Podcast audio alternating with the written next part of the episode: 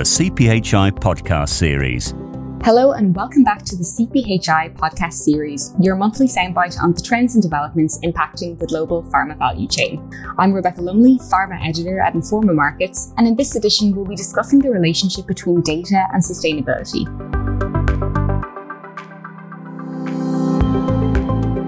Today we have the pleasure of being joined by Frederick Gertz and Valiska Bruce from SHL Medical, a producer of advanced delivery devices such as auto-injectors and pen injectors. Frederick is manager of data science at SHL, where he works on gleaning insights from data using techniques like artificial intelligence and deep learning. Before joining SHL, he worked in the medical device startup space.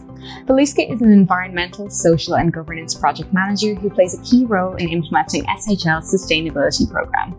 She holds a PhD in fiber and polymer science and has been working in the medical industry for more than five years. Frederick, Valiska, you're very welcome to the podcast. Thanks for joining us today. Thank you, Rebecca. Glad to be here. Yeah, it's great to be here. Thanks. Sustainability is fast becoming a bit of a buzzword for pharma and biopharma companies. What does sustainability mean to SHL Medical?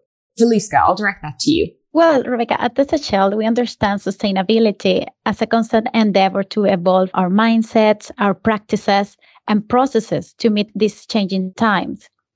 Our vision drive our investments for sustainable initiative, such as continuously striving to reduce our carbon footprint, enhancing the safety and health of our employees, but also helping our customer demands and caring about the environment, of course. So, which sustainability initiatives are SHL undertaking? What are your goals? We have established our environmental, social, and governance strategy based on the three pillars that represent our core priorities product, people, and planet. For the product, we are focusing in developing sustainable designs and also using sustainable materials to look for alternative plastic and also recyclable packaging options. In the case of the people, we focus on working environment that encourage a diverse talent pool, but also it's really important with the employee satisfaction and engagement. This is a key foundation for contributing to a more positive uh, social impact. And finally, planet. With this, we want to refer to our commitment to preserve and contribute to a more sustainable environment. By this, uh, we are improving our manufacturing processes and also supply chain strategy to ensure continuous reduction of our carbon footprint emissions, water usage, and waste, and drive our business towards circularity. So then, Frederick, what is the link between these initiatives and data science? That's a great question, and one I think we get all the time. I think it's easy to think that we're trying to play some version of like kind of buzzword bingo, where we take kind of the two hottest fields that are around in the industry right now data science, sustainability, and we try and stitch them together and then sort of shoehorn that into an initiative. But honestly, when you consider that the goal of both functions is to try and get the most out of the company with as small negative impact as possible, you really see that there's a ton of crossover between the two functions with any organization. Originally, what brought our departments together was exactly that discussion. When we look at the modern literature concerning data science, especially in the areas of optimization, great deal of research has been done on things like minimizing the energy impacts of your production process, minimizing the material needs of a design. And we realized quite early on that when you have a positive effect in those areas, it doesn't just affect the environment, it also affects the bottom line of your manufacturing, the, and essentially the bottom line of your company. So, you know, we're always looking for ways to sort of maximize our bandwidth, minimize cost. And when we had discussions between data science and the sustainability department, there was a lot of discussion around how do these things meet and where do they meet. And the most obvious link between us simply comes down to the fact that a more efficient company inherently has a smaller footprint than a less efficient one this is one of the things that sustainability and, and us we, that we've been working together to highlight in our sort of data driven sustainability approach which is for many operations we really believe there are a lot of win-win scenarios. And that's to say that you don't have to make a ton of sacrifices in your goals or or your other initiatives just to be sustainable. So everything doesn't have to be some sort of painful trade off. And we've been striving to really identify early on the scenarios where we can create a true win win scenario and find creative ways in seeing them rolled out in real world environments. Absolutely. So you, you say that there are a lot of win-win scenarios that can come from this. Could you talk a little bit about the potential impact of actually establishing a data-driven approach and then applying that to sustainability? Absolutely. And I don't want to get on a tear where I'm sort of just waxing poetic about how I feel about data science, but it is my belief that more than almost anything, data can be a strong driver to bring large groups of people together, as it has a huge potential to highlight how we're all connected to each other. Using the approaches that we harness within our department, we try to really establish a link from areas like design and manufacturing all the way to something that may be very far away, like patient outcome and environmental outcomes. It's easy to think that our process and our product stops with the patient, but really, as a company, we impact so many different people and stakeholders, whether it's patient, a patient's family, or the environment. In that respect, sort of the whole world is a customer of SHL.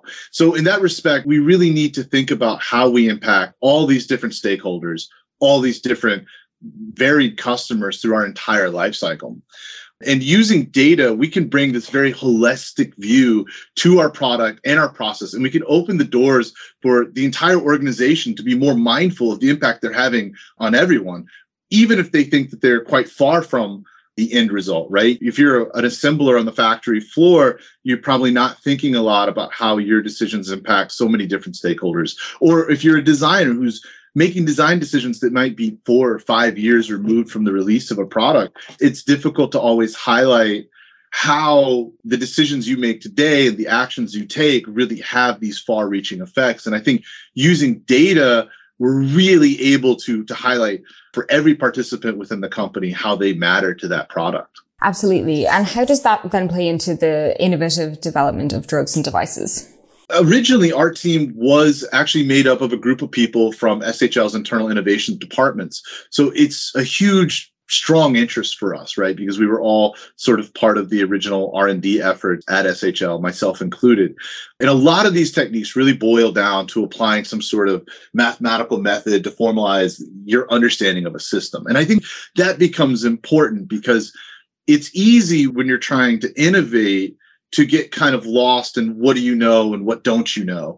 In that respect, what I mean is that an important aspect of innovation is always going to be challenging, right? It's challenging the current system, challenging the status quo, challenging the information you have.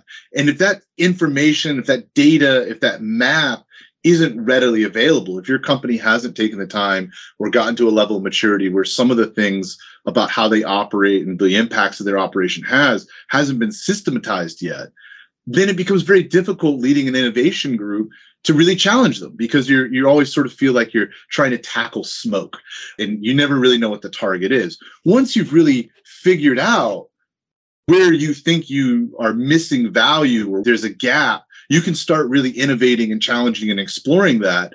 And you know all of these things become like a very difficult multi-factor optimization scenario. Designers are always going to want to be as effective as possible as inexpensive as possible as easy to manufacture as possible and now as sustainable as possible. And understanding all those connections between your innovation team your current operations and then of course understanding how they connect to the end user really allows people to do a ton of innovative work that's not repeating or rebuilding the wheel as it were like these data driven approaches allow people to identify new opportunities and really quickly iterate through new potential solutions and i think that's the most powerful aspect for how we can take both these data driven results as well as the sustainability data that we're collecting now and really feed that back into our innovation process. Are you struggling to cut through the noise? The pharmaceutical industry can be a crowded market. Partner with CPHI Online, the largest pharma marketplace and community worldwide. Get direct access to 280,000 pharma buyers and gather qualified leads all year round to help build your pipeline and grow your revenue.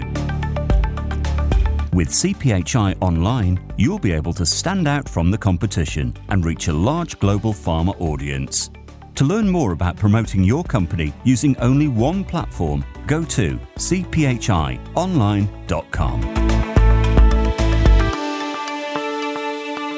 So, SHL are particularly known for their expertise in auto injector development how have you made the manufacturing process for these devices more sustainable or efficient? Valuska, I'll throw that over to you. Well, as Frederick mentioned, we rely on data science to identify the largest contributors to our CO2 emissions and also waste output. One of these is the energy consumption in manufacturing. So, with this in mind, we managed to reduce our overall energy consumption in relation to the manufacturing output. And we have done heavy investments in a state of the art molding technology. And with that, we could save up to 50% in energy consumption. We are also investing in powering all our sites with renewable energy, and by that, reduce our emissions. And do you think that there is a commercial upside to pharma companies becoming more sustainable? Absolutely. Every partner, supplier, customer, everyone has an agenda on reducing their carbon footprint of their activities, reducing waste, and also provide sustainable solutions. Not only the industry, but also the end users themselves. They're highly aware of environmental issues and therefore demand solutions that meet sustainable requirements. Since we have full in-house capabilities from design, development to manufacturing, this gives us a lot of control over sustainability factors and the opportunity, of course, to take the leading role when it comes to sustainable design trends working towards circularity. So then final question, and Frederick, I'll come back to you. If somebody is listening to this podcast now and they are hoping to establish that data driven approach to sustainability, how can they get started? What are some of the key considerations that they should be aware of? Yeah, I would say just start. Start beginning to work with people that are already collecting data in your organization, see what data is missing, start problem solving with your sustainability teams or any other teams. And, and start using that data to make some data driven decisions. They're, they're not all going to be great, but go back, make the decisions, revisit them, and see what those decisions and assumptions were. And then don't be so afraid of failures. And if you keep using the data and growing with it, you'll find that you're going to start getting more hits than misses. I think so many organizations are constantly trying to be overly conservative when it comes to data driven approaches you know they always think well we don't have enough data we don't have the right data we we need to collect more do more and you know it's never going to be enough you're never going to have a perfect set of data. It's never going to be organized perfectly. It's never going to be the perfect infrastructure. The world's just too dynamic for that. So you just have to start getting in there and you have to start working with the data to see where there's value. And then I think the biggest part that we've striven as a team is to really take that data and get it in front of people that are, are having a lot of data a day impact within the company. And in our case, you know, like working with the sustainability group so that they can start reacting to it. It can't just exist within the data science sort of ecosphere. It needs to really get out within the organization. I think that it's incredibly important. And I strive to always kind of tell my team, you know, yeah, you're never going to have everything organized in a nice Excel sheet that you can easily process but all the data in the company is is essentially out there somewhere. And even the people within the company represent a massive data source. So if you need to know more you have to go out and interact within your organization identify the areas that you can have impact and really start iterating over those. I would say that the big thing to do to get a data driven initiative started is to start getting that early momentum start gathering the data, processing the data, and getting it in front of as many people as possible. And I think you'll start seeing real value sooner than you think, and that momentum will carry you farther than you think it will. So there you have it. Just start. That's some good advice. Valuska, Frederick, thank you so much for joining us. That's all we have for this episode. That's all we have time for. Thank you for listening. For more news, features, and expert content on all things impacting pharmaceutical supply chains, manufacturing, drug development, packaging, and drug delivery, please head to cphionline.com. Thank you for listening to the CPHI podcast series. For pharmaceutical news, webinars, events, and more, visit cphionline.com.